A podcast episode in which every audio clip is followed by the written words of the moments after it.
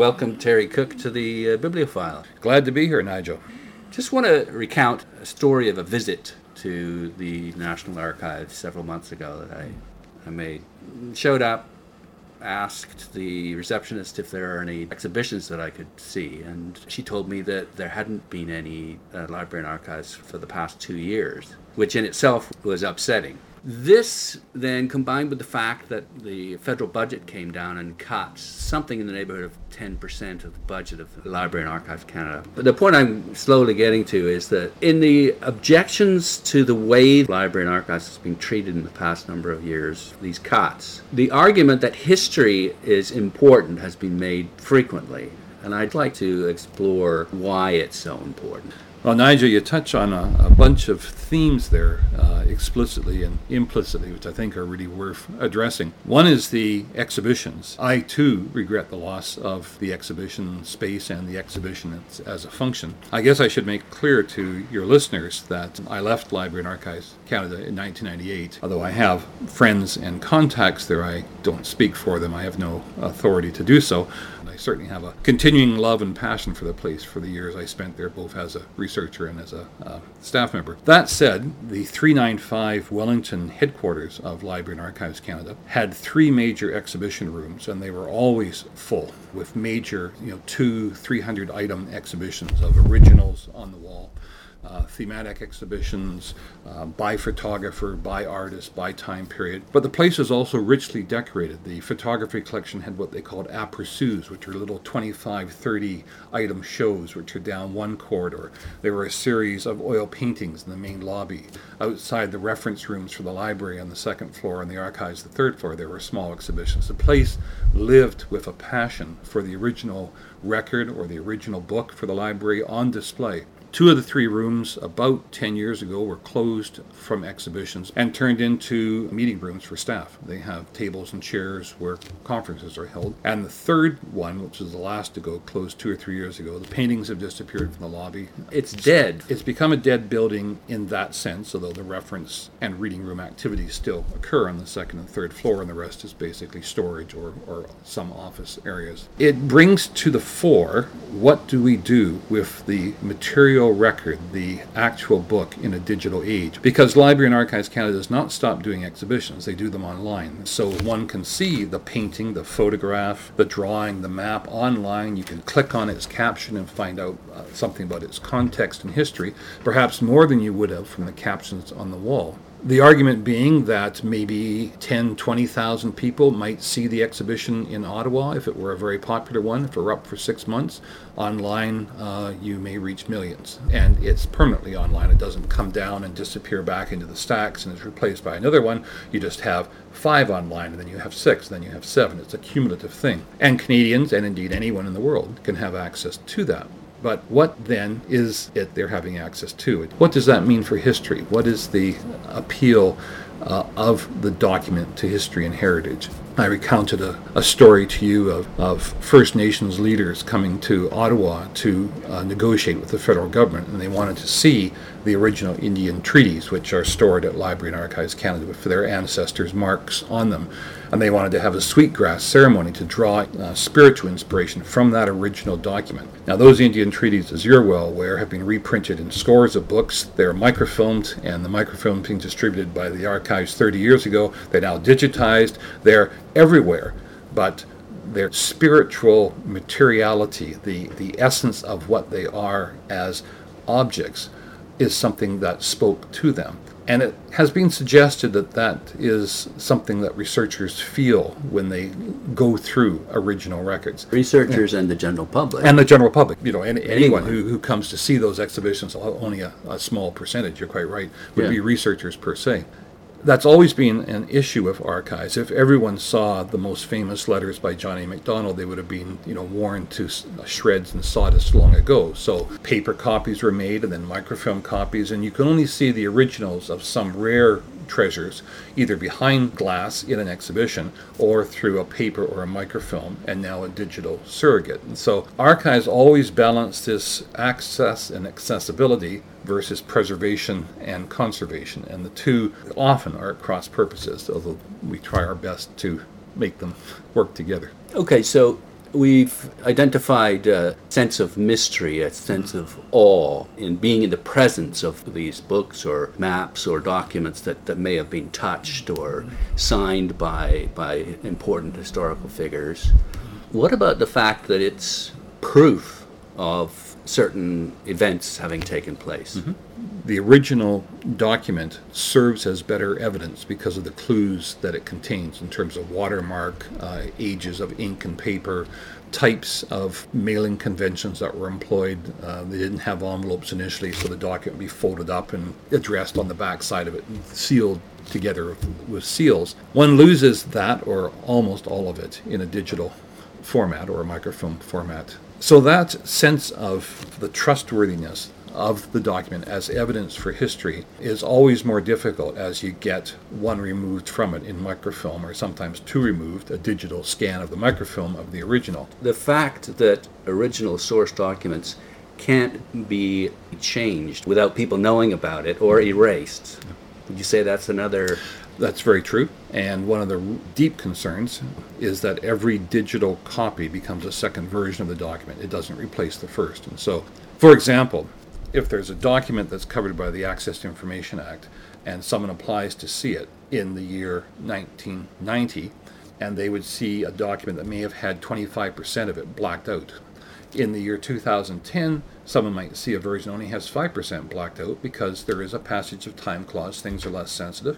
And the year 2030, it would be completely available. So the historian who wrote her his book on the 1990 version is seeing de facto a different document than the 2010 or the 2030 version, and all three are different than the original if it was a scan of an original paper document. Now, if it was a born digital document, actually made on a computer and never in paper format, then same same issue. The difference, you're quite right, is that you don't want just one document. You want all three of those are treated as three separate records but mm. interlinked. Three separate originals. Yes, and they would be originals because each yeah. one is different. In fact, as you know, in in bringing up a computer record on your screen, if you have to hit the space bar, which interjects one new character, and you try to close it, it will ask you, do you want to save it? Because the computer recognizes one single character change, even an invisible one, and it makes it a different document. So we would hope and try to encourage the Margaret Atwoods of the world when creating a novel where she used to print it out from her manual typewriter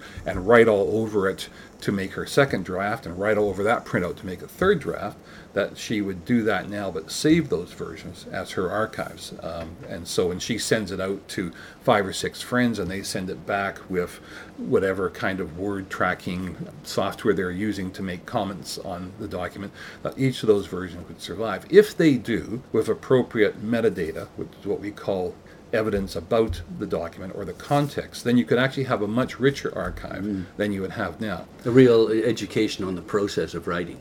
Exactly. Yeah. Uh, but the big word in that sentence I just said was if, if they do this. Yeah. But of course, the overwhelming majority of people, including myself, when I bring up draft three, I just overwrite draft one and two because I don't think my stuff is probably of archival value.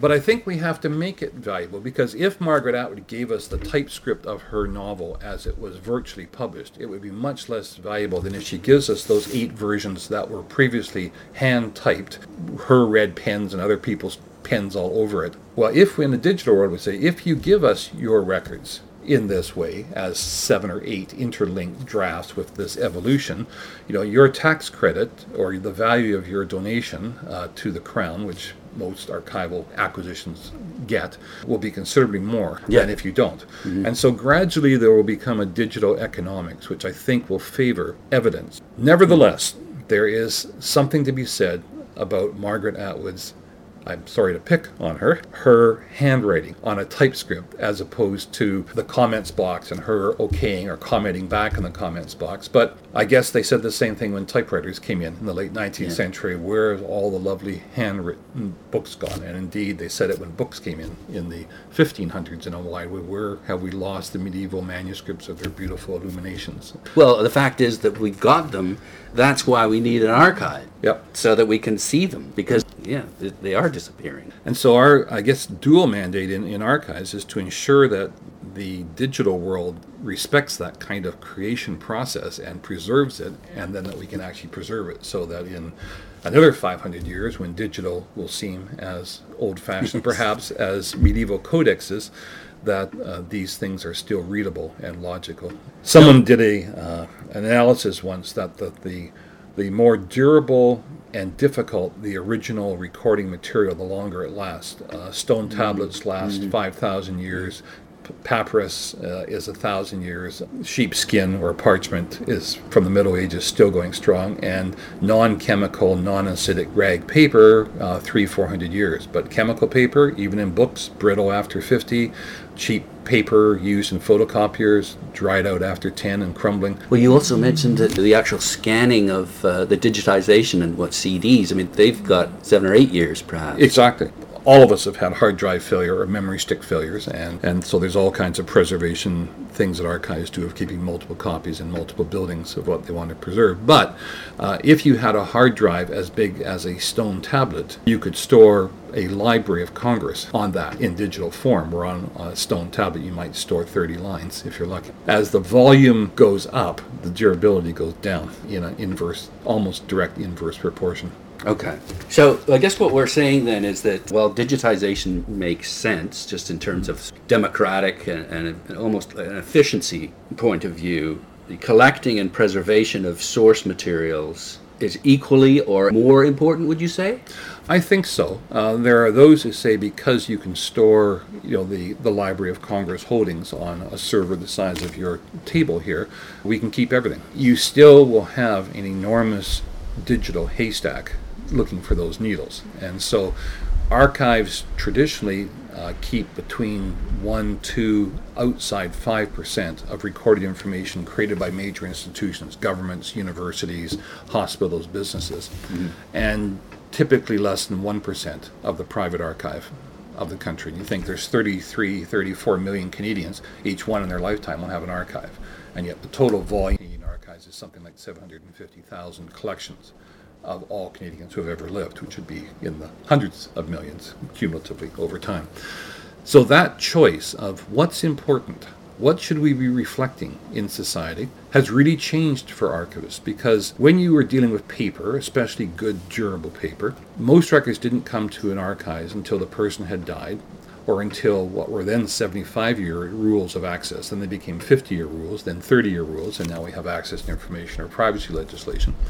But the archivists had the passage of time. So historians could be writing books, political scientists and analyzing institutions, biographies could appear, archivists would be on top of this material and try to collect the themes that were important as identified by that process. But no one until the 1970s could have predicted environmental history, women's history, uh, the emphasis on race, class, ethnicity, sexual orientation, which we have now. And unfortunately, if the digital record, as you just said, if you don't act within five years, and preferably at the moment of creation, or as archivists say, even before creation, to make sure that people like Margaret Atwood, like a government department, are programming their machines or their business processes to make sure that that metadata is there. This is my draft three that was commented mm. on by these five friends, mm. and then I produced draft four at this date. You it's almost in conflict with being efficient, isn't it? It is, yeah. yeah. yeah. So what we therefore have to do is rely less on the trends of history because it's not done yet, and try to understand what are the key functions and programs and activities of major institutions? What are the major sectors of human society mm. that we need to document? Who are the key players? Well, it's easy to pick the superstars, but who's the 22 year old poet today who may not become known until age 40 and turns into an Earl mm. Birney? Too bad, because when we find out you are Earl Birney II at age 52, what you wrote at age 22 is long gone. Unless well, maybe you put it on Facebook. Yes, maybe it's picked up in an internet or, or unless there's a smart collector out there who sees this talent when it's young and yep. starts going after it. And, and, that's why archives really need to have specialists rather than just generalists, which is one of my bugbears in life. If you have sorry, that's what's happened. There's been the cutting of the specialists. My understanding is that uh, specialization has been radically downgraded at Library and Archives Canada. Uh, other archives are much smaller, so the specialist, if you only have three people in your shop as a university archives. You're pretty much a generalist. But even there, they try to specialize as much as they can. One would do university records, one private records, one maybe photos and maps. If you have in a large national archives, as you should, a couple of specialists for literature, then they would be reading the literary press, they would be going to literature conferences, they would find out who those promising poets are. Mm. They might hear from um, Margaret Atwood, who they're collecting her records already. You know, there's this wonderful new poet. You, yeah. It's getting in the milieu, and the same for science or engineering or any of the other specialist f- mm. fields, sports. It's almost like being a, a critic of that field and just being aware of what's going on. Nicely put. Uh, it's a literary critic if it's that field or a sports critic. It's a literary tourist to pick up your perspective and that you would be traveling around the world of literature mm. uh, through conferences, newsletters, reading poetry yourself, uh, mm. being in touch with people. National Archivist and the first National Librarian, he had both jobs. Kay Lamb said the archivist is on duty 24 7 because you run into someone at a cocktail party and you explain what you're doing, and they know someone who knows someone, and the next day you get a knock on your door that I've got some papers to deliver. And they and should they, love it. it's a passion for yes. collecting, absolutely which, so. Which gets to another point. Yes. The fact that there, there are fewer and fewer of that kind of higher going on at the Li- at Library and Archives Canada. That that I can't say. Certainly, the, the ideal in the archival profession nationally and internationally is to have those kinds of specialists in major archives. There was a news release in the last couple of weeks from the National Archives, which was the former Public Record Office in England, which combined with the historical manuscripts tradition to now collect both private and government records, which they haven't done before. Most archives in the world only collect the government records, and they said, although we are overwhelmingly focusing on the digital record that's being created in private sectors and in government, it is inconceivable that with our heritage we would not keep at least four or five specialists on staff who know medieval Latin and paleography because you simply cannot interpret that portion of our holdings. And so, yes, we will make that a specialization, like you might make early maps and how to read early mapping or early photography, and you might do that for the whole analog collection. But then have a program where you put your emphasis on the digital collection because virtually everything now being created is digital. Yeah. Jean Pierre Wallot, who is National Archivist in Canada from the mid 80s until the, the late 1990s, said that we were probably, and, and, was a, a famed Canadian historian, had written 10 or 15 books by that point and hundreds of articles, said we may have the new dark ages in which more information is ever being produced than before, which was not the case in the first dark ages, but so little will survive because we don't know how to keep the digital record alive longer than 5, 10, maybe 15 years, that in 100 or 500 years we will know less about this period, the 1990s, than we will know about previous decades or centuries, which is a scary prospect. And so, archives, to their credit, whether it's university research programs, trying to figure out what's the problem and the solutions, national archives and increasingly provincial and university archives implementing some of those solutions are trying to get on top of the digital record. And how do you identify this thing? How do you put the metadata around it that will make it more than just nonsense of zeros and ones? And then how do you preserve something that has a shelf life of five to ten years for millennia? Okay. And there are solutions, yeah. and we have the answers. What we don't have is the money and in some cases the will. And so what people are doing is almost dropping the old archive, the analog archive, you know, the old photographs and maps and manuscripts, and switching resources and emphasis to the new digital archive. I think, like the Public Record Office, uh, now National Archives in England, the wise choice would be to have these separate streams. And you realize you need yeah. a Latin paleography specialist. You need someone who is a specialist in literary archives, but you also need people who are very comfortable with the digital record. And that mm. might be quite different skill sets. These people, traditionally, the analog world, came from MAs and PhDs in history. Mm. These people may come with maybe an undergraduate history degree and, or English degree in literature, depending on the field, but then computer science as a graduate. I guess the, the, the idea of being able to capture the right 1 to 5% of everything that's going on, that's central. Yep. But then there's the way of doing it, which is, which is really quite different as yes. you're suggesting. But if we get back to what's happening right now at Library and Archives Canada, it seems like the digital side of things is a priority over the source document side of things. I, think we need to have a clarification in that the born digital record is the source document. So what we were just talking about, the records that Margaret Atwood's now creating on her computer is a born digital record. And therefore it is the source document. And that has to be, just as you said, identified, described, and put forward. The separate issue, although related, is the original records that are in analog media, old maps Yeah. and manuscripts, which are scanned and made digital. We call Yes. those made digital as Yeah. opposed to born, Born digital. digital. So Okay. the emphasis on shifting resources and expertise and institutional rewards in the archival world, not just Library and Archives Canada, to the born digital record uh, has my support 100%. Well, you don't want the dark ages. You don't want the dark ages, and that's what the history of tomorrow is. Will be based on that record, or will have Yeah. no no history. Yeah. Uh, who killed Canadian history by Jack Granatstein could be, you know, the archives who have no source documents for the digital age from the 1980s onward in a major way. The temptation on the scanning of uh, analog original source documents to make digital surrogates and then put them online so people can access them in the millions rather than having to visit Ottawa and pay for accommodation and meals and taxis and so on. Fine if you're a professor for research grant. Fine if you live here. Not so fine for the vast majority. Fine of if you're getting paid to do it. Exactly.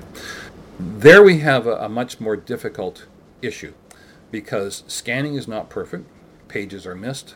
Pages are blurry. There's issues around the quality of the metadata that's put there. That what was an appropriate finding aid for a researcher visiting a reference room in an archives with mediation by an archivist sitting there to guide them through it mm. and help them find the document if they were coming in for sort of a quick visit or they needed some specialized document or if they're the researcher there for three months or three years showing them how to manipulate the system that mediation mm. isn't online and no substitute for it has been put online in better finding aids or better metadata. Can you give me a specific example of why that's problematic?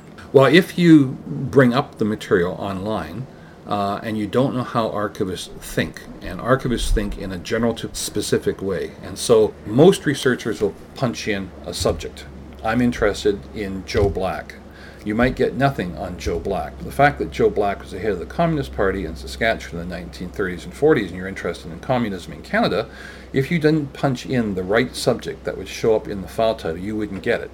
Now, a knowledgeable archivist will make that translation for you. Archivists also organize things in a level from the fonds, or what used to be called the manuscript group or the record group, which is all the records created by an individual organization. If they had six or seven subdivisions, they would become sous-fonds, and then there's series, which might be a sous-fonds might be the photographs. There might be photograph albums and photograph negatives and slides, and then there may be lists of individual items. But So, if so sorry, uh, sorry to interrupt, but would it be then that the unmediated history lover who's accessing it online just wouldn't find it and would get they, frustrated? They may stumble onto it, but unless they know how the archivists think, it can follow through that same pattern from general to specific.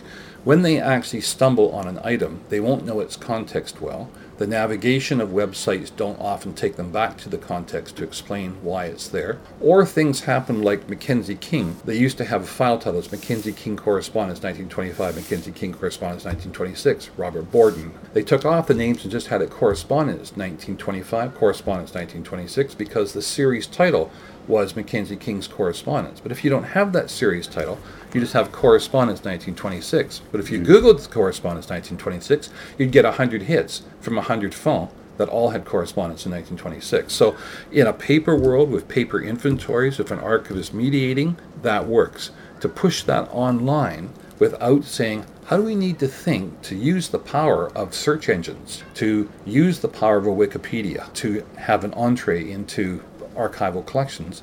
We've in effect thrown this stuff up there and hope it sticks on the digital wall. Some of it does, but some doesn't. Someone who uh, is a superb researcher was trying to find Robert Borden's diary, which is probably the second best known diary politically in Canada after Mackenzie King's, spent 35 minutes. Someone who had worked at Library and Archives Canada knew it was there and knew just kept putting in all the search terms, going through all the various fonds, eventually found it.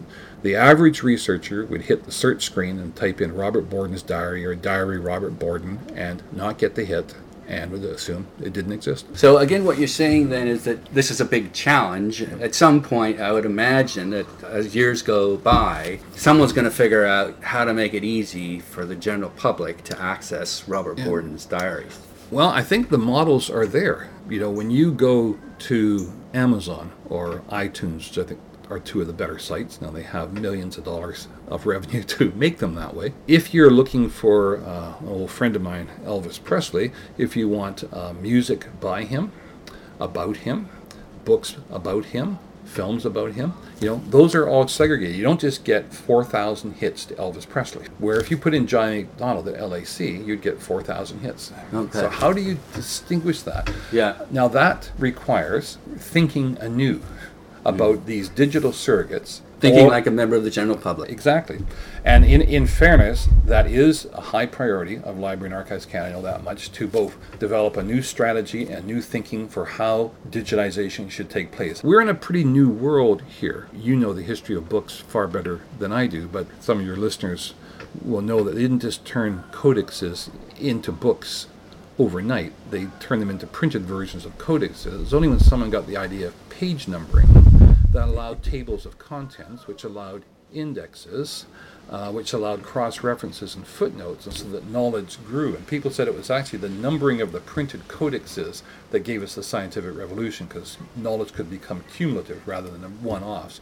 That took a century. I think we're sort of in that sort of codex is now numbered with maybe tables of contents, but this is going to be an, an amazing world. I, will tell my students, I wish I were 30 years old, but know what I know now at 65 to take advantage of this. It's going to be an incredible opening of the world's resources that will, will, will take place in, in this new world when we learn how to do it right. And in fact, we're in, in, we're in real growing pains now.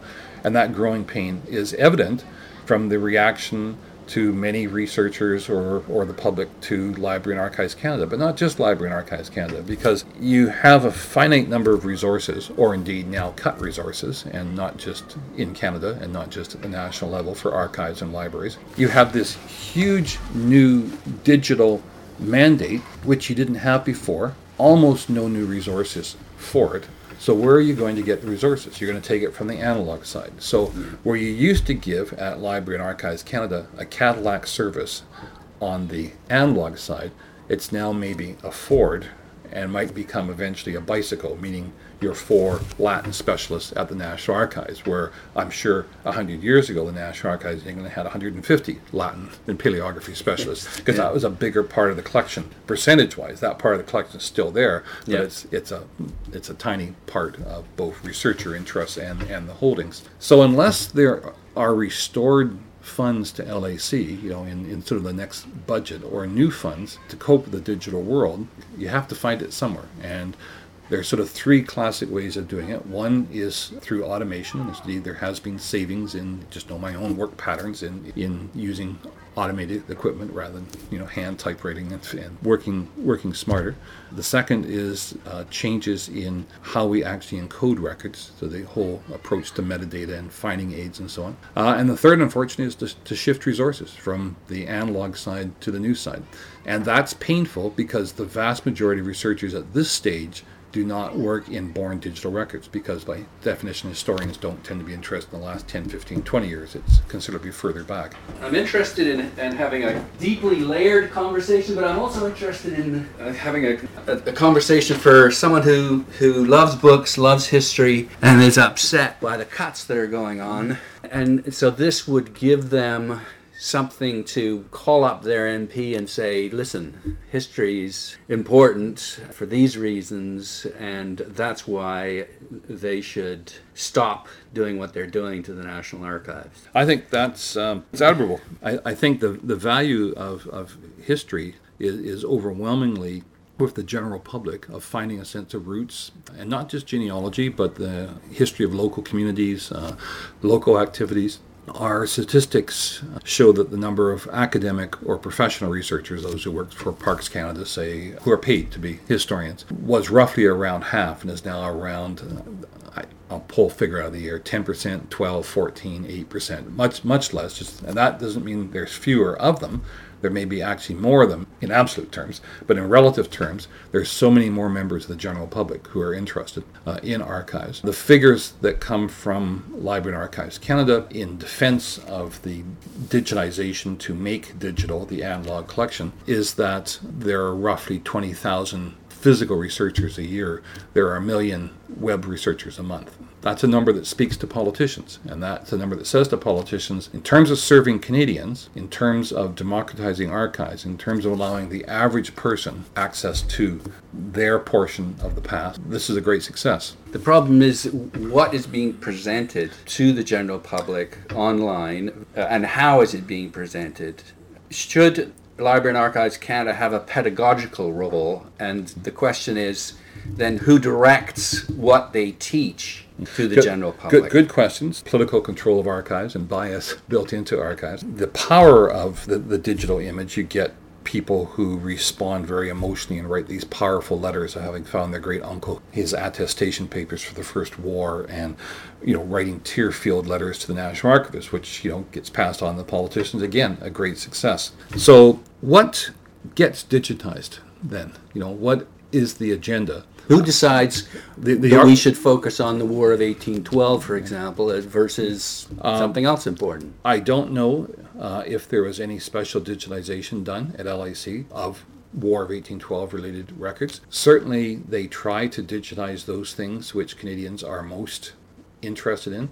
It used to be the old statistic that 95% of requests all went after the same 5% of the material. Uh, immigration landing records, uh, the census, World War I attestation papers, military files, in effect, files about individual Canadians or about major themes in Canadian uh, history, uh, iconic photographs, uh, famous maps, and so on. That's not the academic researcher. The academic researcher is the people dealing with the other 95%, trying to discover, you know, new general patterns in knowledge mm. as opposed to someone trying to find something local relating to their family or their, their locale. Library and Archives Canada has always had, going back to uh, its early role after 1872 and it was created, a sense of political direction, being very attuned to what was popular with the tercentenary of Quebec in 1908 for Champlain's landing in 1608. Arthur Doughty, the Dominion archivist at the time, uh, was part of the committee that basically hijacked it and made it a celebration of the Plains of Abraham in 1759 and Wolfe and Montcalm, and how these two great generals both died in a noble cause. What else happened in 1908? It was the Entente Cordiale between Britain and France, who'd been enemies for centuries against the rising power of Germany. So, very political agenda. In the 1920s, uh, Arthur Doughty, during the First World War and after, was in charge of the war trophies, of bringing back German guns and cars and distributing them to communities to put in their outside their town hall to memorialize the, the country. Hardly, Victory. hardly yeah. a neutral and objective role. This is thumping patriotism and, and war and a military agenda. In the 1970s, to take it from a more uh, left wing perspective, Pierre Trudeau, building on Jean Chrétien's white paper as his Minister of Indian and Northern Affairs, gave the archives millions of dollars to go across the country to find the Indian records that were laying in agents' offices, in barns and basements, find them, clean them, bring them to Ottawa, restore them, do a huge computer index, and then microfilm them all and give microfilm copies back to the relevant Indian bands, that they're called then, First Nations, provincial archives, because you can't launch claims against the Crown for lost land or lost privileges unless you've got the record. And so that is very much a political agenda. Gave millions to the archives to create the National Ethnic Archives Program in the 1970s. Why?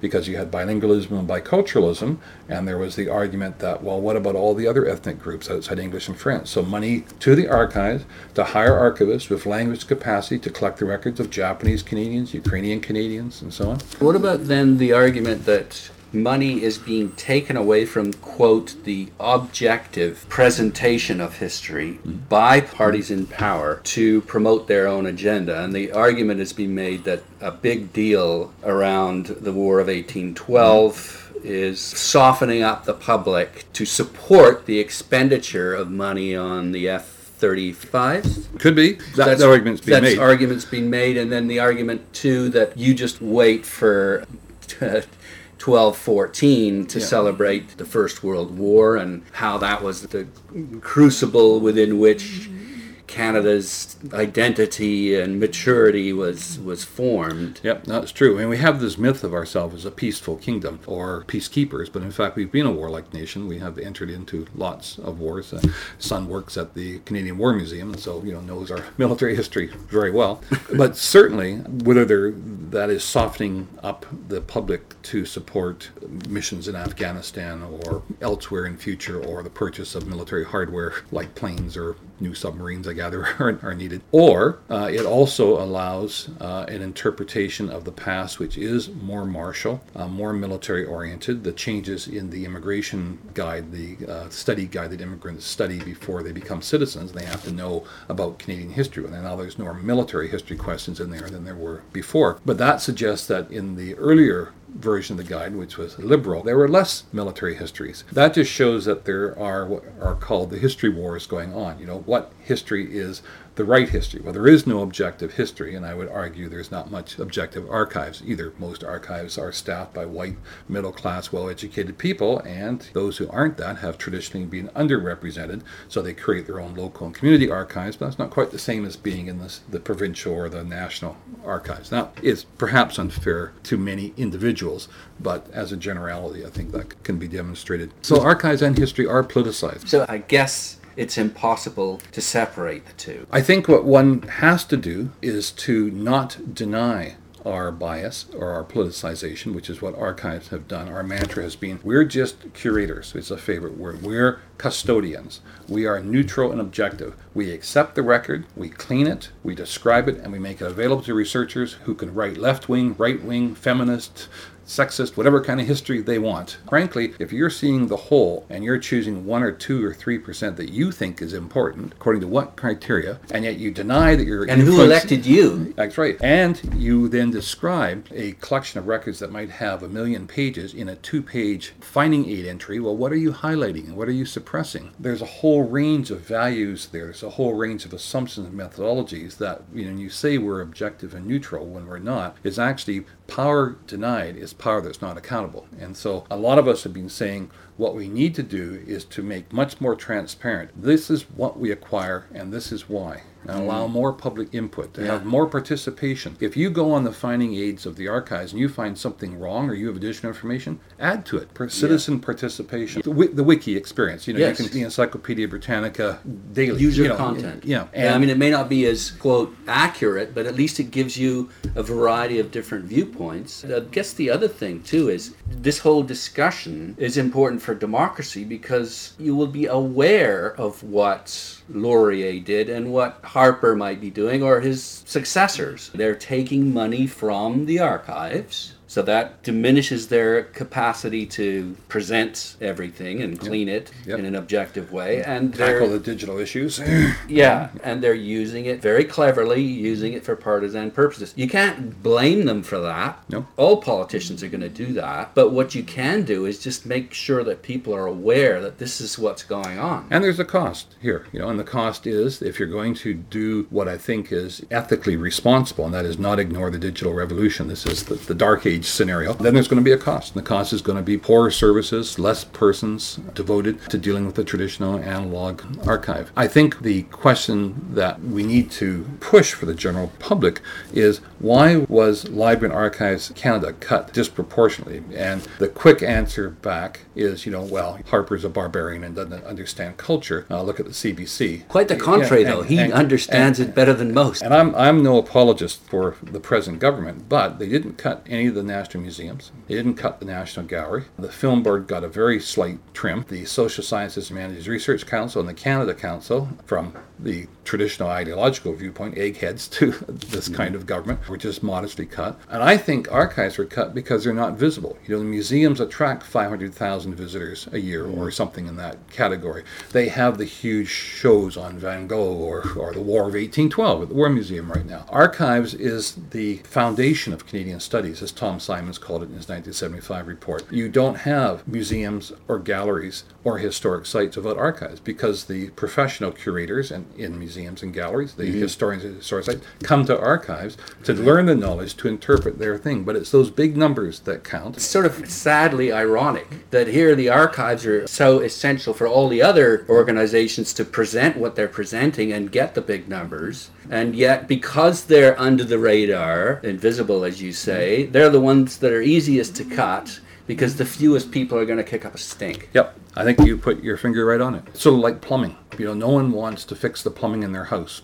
if they don't have to, unless it really blows up because it's not. But you want to paint your living room or a new piece of furniture. Yeah. You know, you want to do the things that are showy, visible, and 500,000 people visiting a gallery show is very visible. Despite the fact that Van Gogh has got nothing to do with Canada. Yes, but you know, a lot of tourists come and they buy hotel rooms and they buy meals and it helps the economy. So, how do we reposition archives to show that history really matters? And it matters to the curators of those other kinds of institutions, uh, it matters to individual Canadians. And it matters to professional historians. And it's not professional historians who might sell two or 500 copies of their books. It matters that those books are read by the Charlotte Grays and the Pierre Bertons who sell in the hundreds of thousands. And those books are read by the Mark Starowiczes, who can create Canada People's History, which outdraws the Stanley Cup playoffs. Mr. Harper being a great fan of hockey. So And a historian. and a historian. and so, how do you make that transition? I think you you do it by by showing the uses of archives. My colleague Tom Nesmith at University of Manitoba is writing a lot about this. That archives are now being used for studies of genetic disease. They're used for Alzheimer's. You know, studying what hmm. nuns who entered the convicts at age 18 wrote, and then their life stories throughout, and the actual sentence structure and verb categorization at age 18 is a very accurate predictor of which ones would get Alzheimer's and which ones weren't. That's based on an archival record. Now, who would have thought of using an archive for medical research until recently? Climatic research. People can find that by looking at the ink on the page of the Hudson's Bay Company Post, because the ink would freeze overnight, they put the candle flame under the ink, dip it in to write their post, but the ink was very congealed, and the longer it took to decongeal and write a straight line would show how deep the freezing had been the night before. So here we have global warming statistics going back to the 17 and 1600s. They used to measure the ice because they cut holes for swimming and just record it in the journals. So the ice thickness.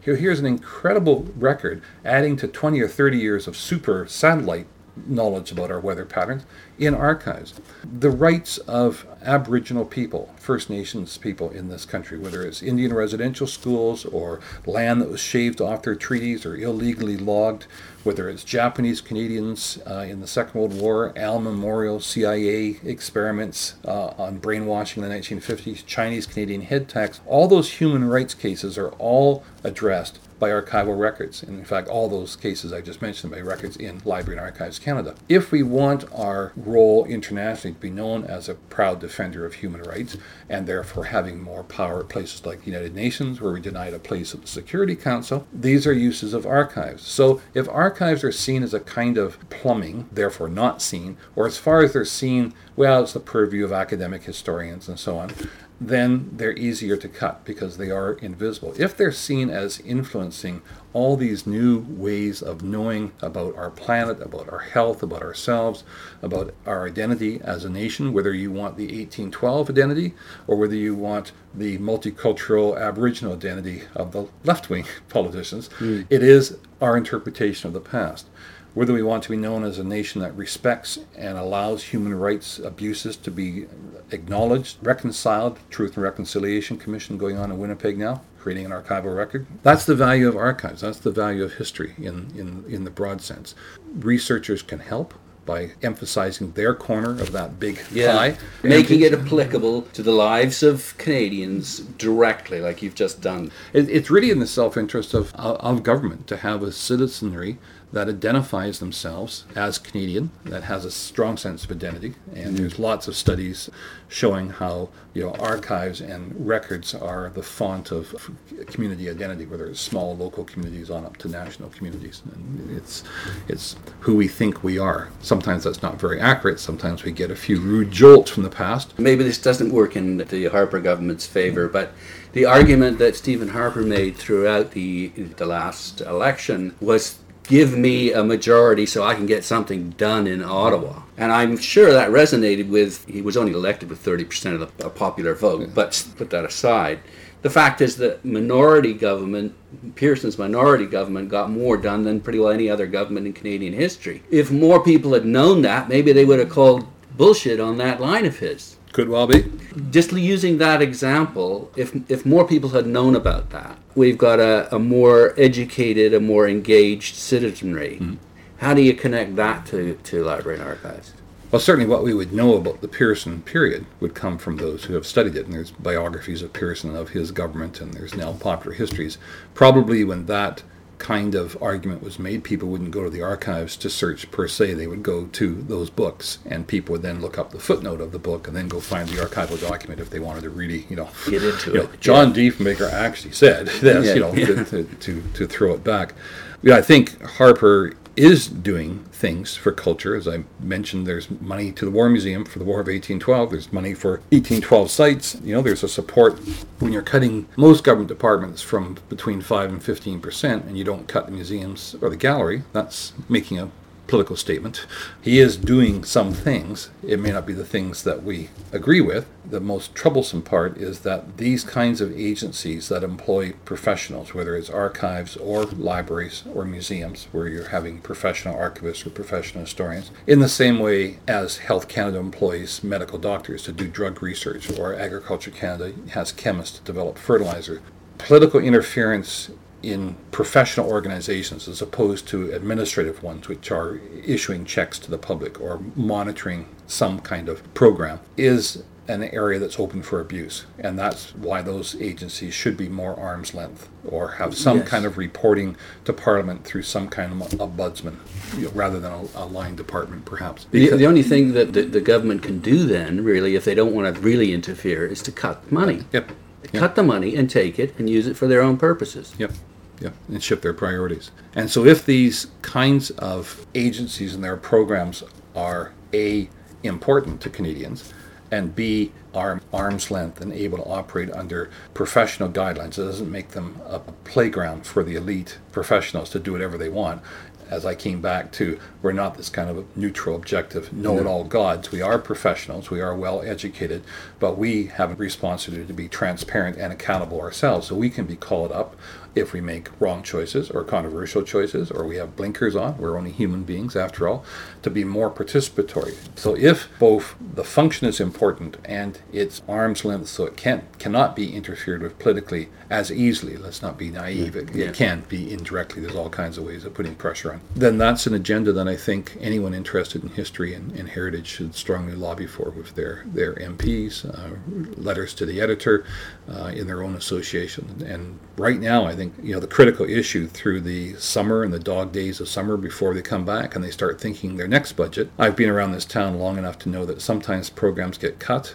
and once they're cut, they can't be restored because everyone loses face, but they have a funny way of being resurrected with a new name in a new location. And we certainly hope some of the programs that were cut from LAC or by LAC can maybe show up again somewhere in, in the government of Canada. For example, the assistance programs to the archives across the country, yeah. which was uh, a real blow, and there was a internationally admired network. Uh, no other country has this network of, of archives. Uh, Britain's trying to put one in place, and the Americans say, "How do you ever yeah. build this kind of a thing?" That's a really penny wise and pound foolish cut, I think. It wasn't now, a huge amount of money. It was 1.7 million. Now, some of that money, the argument was the LAC shouldn't be processing the backlog of local archives, but building this national infrastructure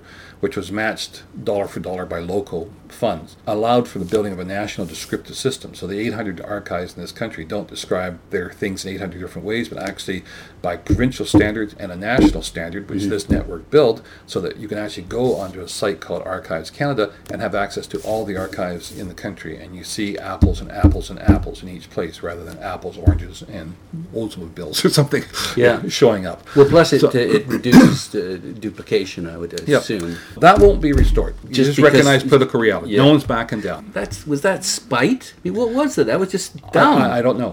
When they cut that, of course they knew that was going to upset a lot of people. Why on earth would they do that? Well, I don't know if they did know. You know, for that kind of, for the amount of blowback there's been, I think they probably regret that they didn't find okay. something else. Okay. But of course, you, you don't back down.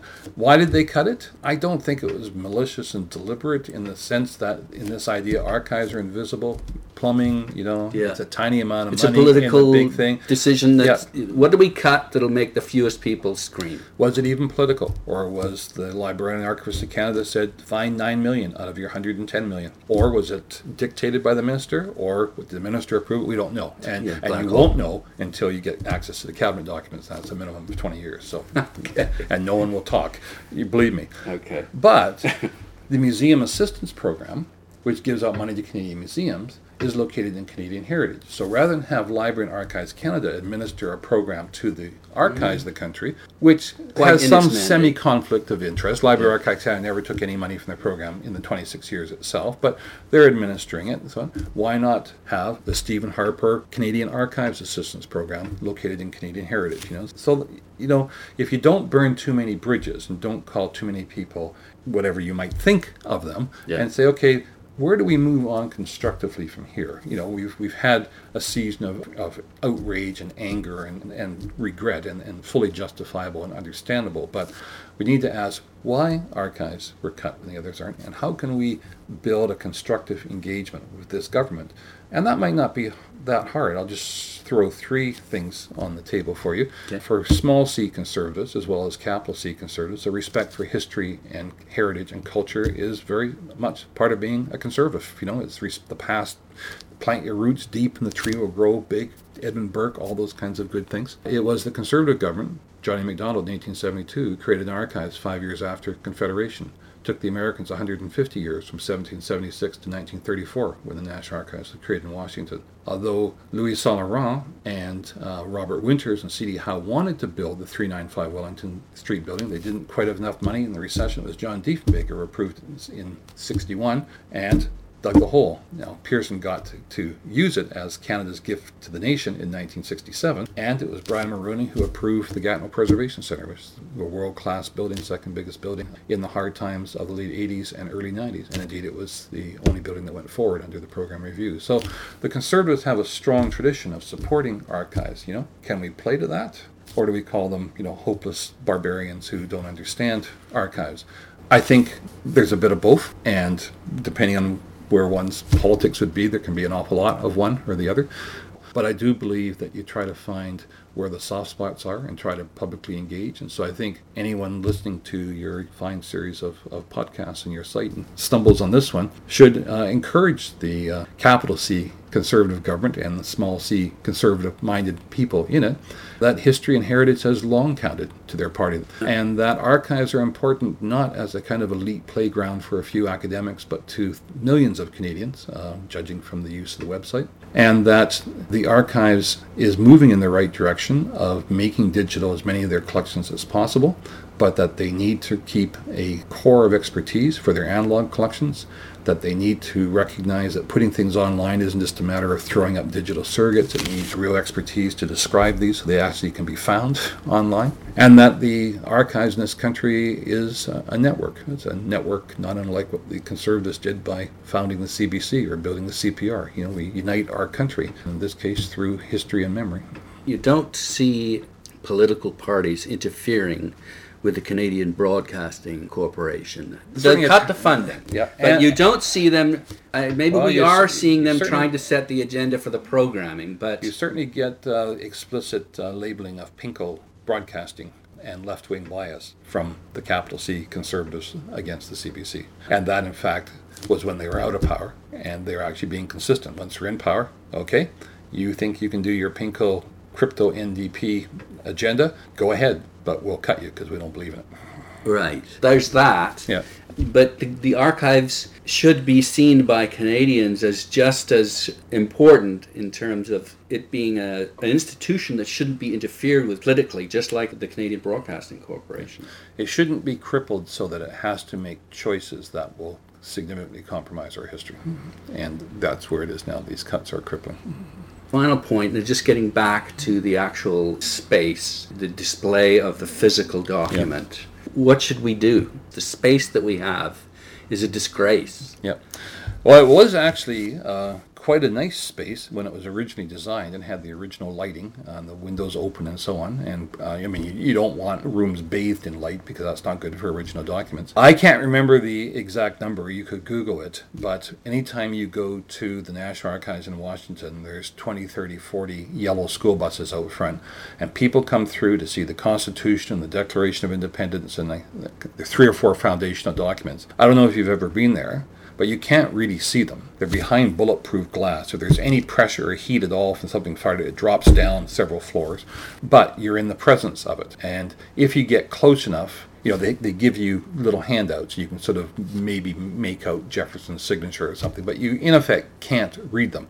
It's like the doctor who's got his degree in Latin on the wall and can't read it. But, you know, we, we have these kind of symbolic, ceremonial, archival documents. But what does it mean to those school children who are taken to their nation's capital? And no, it's probably not kids from California or Florida, but certainly from surrounding states. It's not just those who live in Washington. To trek to the capital, and they probably see museums and galleries, but they come to the archives to see the national treasures. And they're not seeing digital surrogates. They're handed paper surrogates as they walk out the door, but the original is there. Well, the paper surrogate fits on your 8.5 by 11 sheet, And in fact, this document is as It'd be as tall as your, your ceiling and as wide as you know a dining room table. One of them, anyway. So I think if one can't afford a rotating series of specialized exhibitions at the archives headquarters on Wellington Street, to have a display of our foundational documents and to have a permanent exhibition on Canadian history with the sufficient records that, that, are original, so that people can actually have that experience with the physical presence, um, as with the First Nations chiefs I mentioned in the presence of, of the treaty. Not just history, but literature and science and uh, all, geography. All, and, all fields. Yeah. Uh, I would all argue it's all history, but yes, yeah. Yes. But, but we don't have that. That's the extraordinary well, thing. But we had it. We had it, but we don't have it. That's right. We and, should and, have and it. I think I, I think we should. I applaud the move to build thematic exhibitions online. So there's now exhibitions on the First World War, on First Nations in Canada, on the immigrant experience, all kinds of wonderful things which a school teacher in Saskatchewan or Halifax could, you know, send their students to. There's hundreds, sometimes thousands of documents those themes. Or on a physical one, you're limited to about 200 to 220 documents, even in the huge exhibition space. Uh, so many more documents. Uh, people can, you know, study Canadian history through that. But there is some wow factor around the physicality of the originals or being in the presence of them. Our son, who works at the War Museum, uses some archival documents and displays their war diaries. And so, for conservation reasons, they change the war diaries and so people stop and they focus on this. You know, now they use originals too. Those aren't plastic reproductions of machine guns or helmets. it's, it's, it's largely original. But the document really attracts people uh, because there is a realness to it. Someone created this in a certain time and place on a certain recording medium of certain types of pens and inks,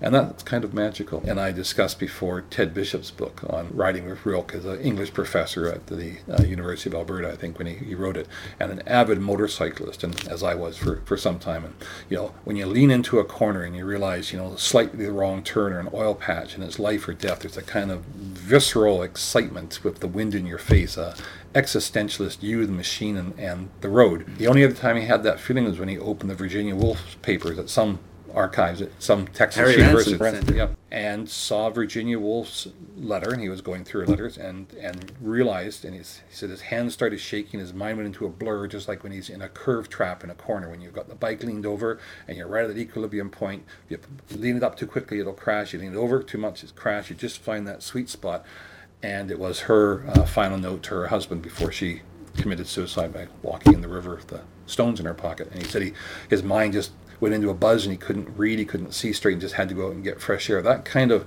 dramatic wow experience, which not everyone has all the time, every time you get an original archival document, but surely we should allow for its possibility.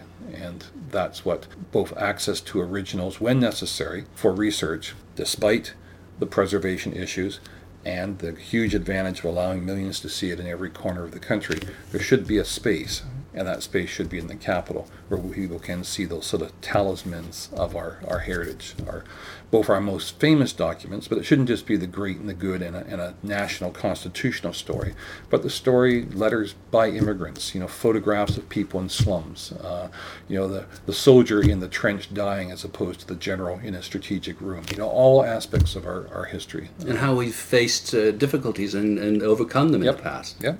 Well, and, and through that, that kind of visibility, perhaps Library and Archives Canada wouldn't be so invisible and so wouldn't be so susceptible to these kind of cuts.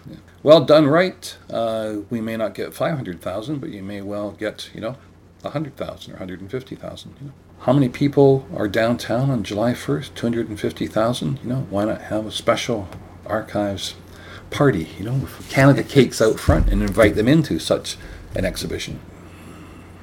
Well, thanks so much for your time. Pleasure.